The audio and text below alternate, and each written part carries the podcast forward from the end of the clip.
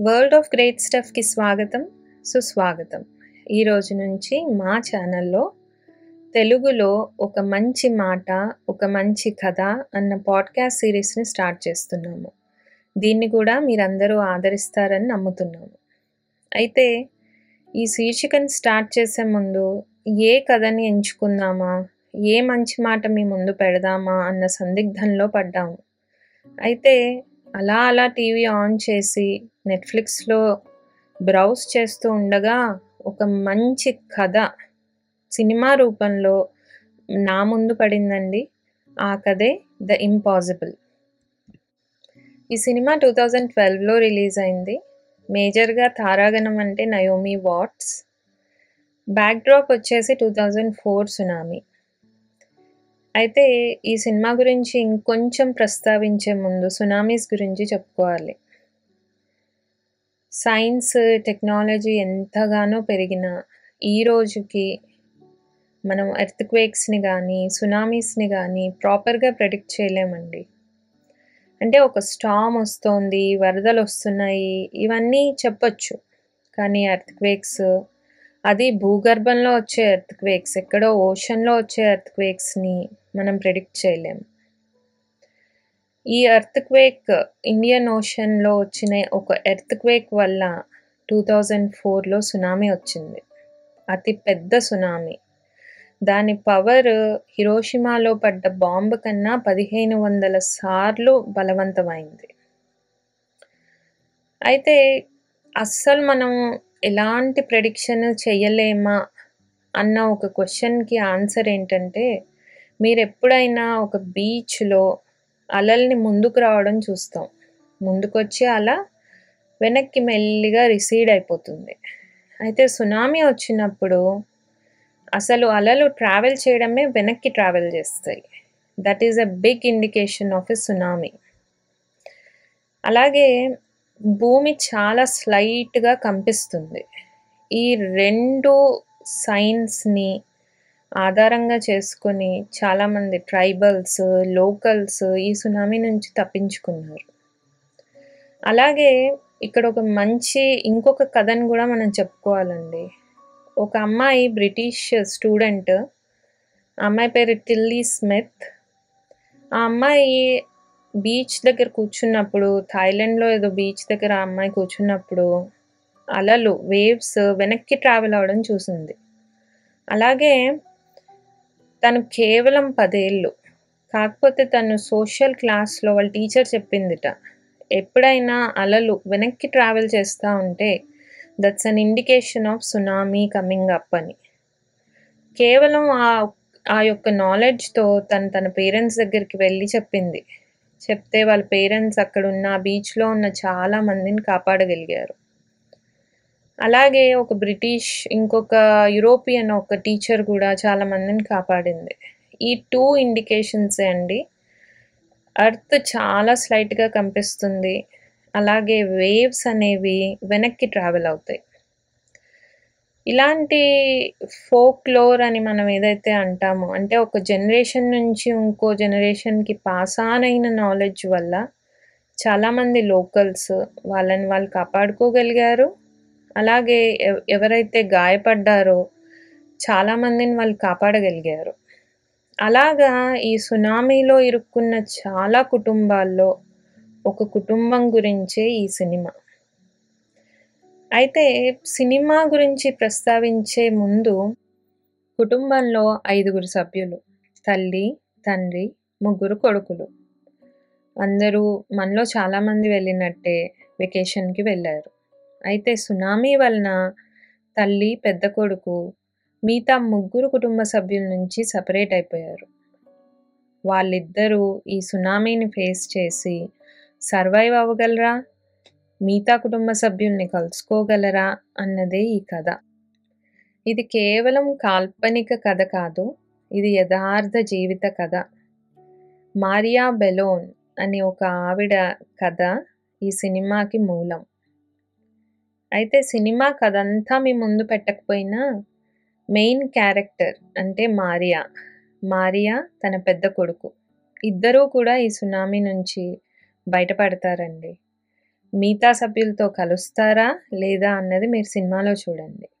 అయితే ప్రస్తుతం Maria she a motivational speaker ఆవిడ జర్నీ ఆఫ్టర్ సునామీ ఎలా ఉండింది? ఎలా రికవర్ అయ్యారు? ఎన్ని రోజులు పట్టింది? ఎన్ని ఏళ్ళు పట్టింది?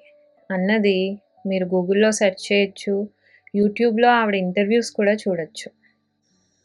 మారియా చాలా సంవత్సరాలు తన సర్వైవల్ స్టోరీని ఒక సినిమాగా తీయడానికి ఒప్పుకోలేదు. బట్ ఫైనల్లీ టూ థౌజండ్ లెవెన్లో ఆవిడ ఒప్పుకున్నారు. టూ థౌజండ్ ట్వెల్వ్లో సినిమాగా రూపొందుకుంది ఆవిడ కథ. అయితే మారియాగా నయోమి వాట్స్ నటించారు సినిమాలో. సినిమాలో ఎన్నో హైలైట్స్ ఉన్నాయి. సినిమా అంతానే ఒక పెద్ద హైలైట్ అని చెప్పొచ్చు. కాకపోతే ఒక పర్టిక్యులర్ సీన్లో మారియా అంటే తల్లి చాలా తీవ్రంగా గాయపడిపోయి ఉంటారు. అప్పటికి ఓన్లీ సునామీ ఫస్ట్ వేవే హిట్ అయింది.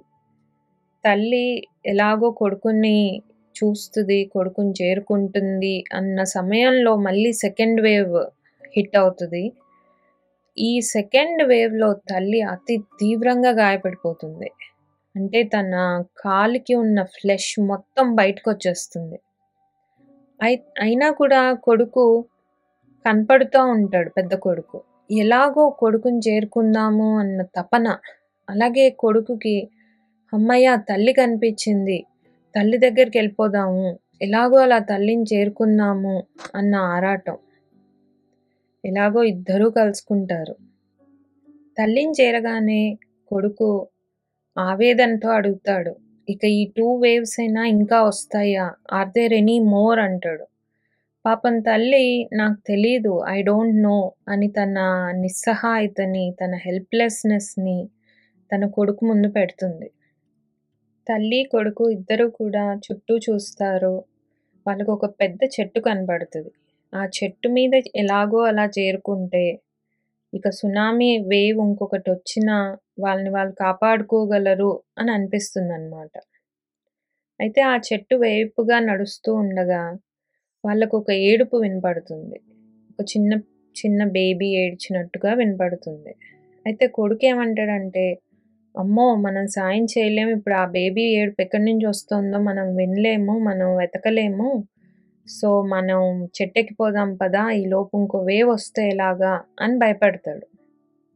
కానీ తల్లి ఏమంటుందంటే ఒక్కసారి నీ తమ్ముళ్ళు ఇద్దరిలో ఎవరైనా అక్కడ ఉండుంటే నువ్వు ఇలాగే వదిలేసి వెళ్ళిపోతావా అని అడుగుతుంది. అప్పటిక పదకొండేళ్ళ పిల్లాడు ఏమీ అనలేక తల్లితో పాటు వెళ్ళి వెతుకుతాడనమాట వాళ్ళకు ఒక చిన్న ఒక నాలుగు ఐదు సంవత్సరాల పిల్లాడు ఒకడు కనపడతాడు. వాడిని కూడా తెచ్చుకుంటారు. తెచ్చుకొని ముగ్గురు చెట్టెక్కుతారు. చెట్టెక్కితే పాపం ఈ తల్లి చాలా తీవ్రంగా గాయపడిపోయి ఉన్నారు.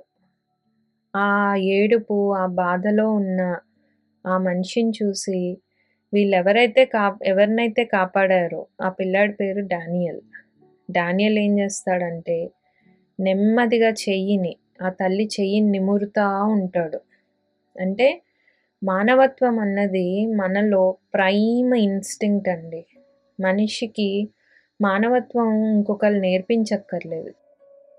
మనిషి పుట్టినప్పటి నుంచి అతనిలో మానవత్వం ఉంటుంది. కాకపోతే బయట ప్రపంచపు హంగులు మెరుపులు బాధలు కష్టాలు వీటన్నిటి భారంలో అది కూరుకుపోతుంది. దాన్ని వెలికి తీయాలి. అది వెలికి బయటికి వస్తుంది. ఇలాంటి క్రైసిస్ వచ్చినప్పుడు అన్నీ మర్చిపోతామండి.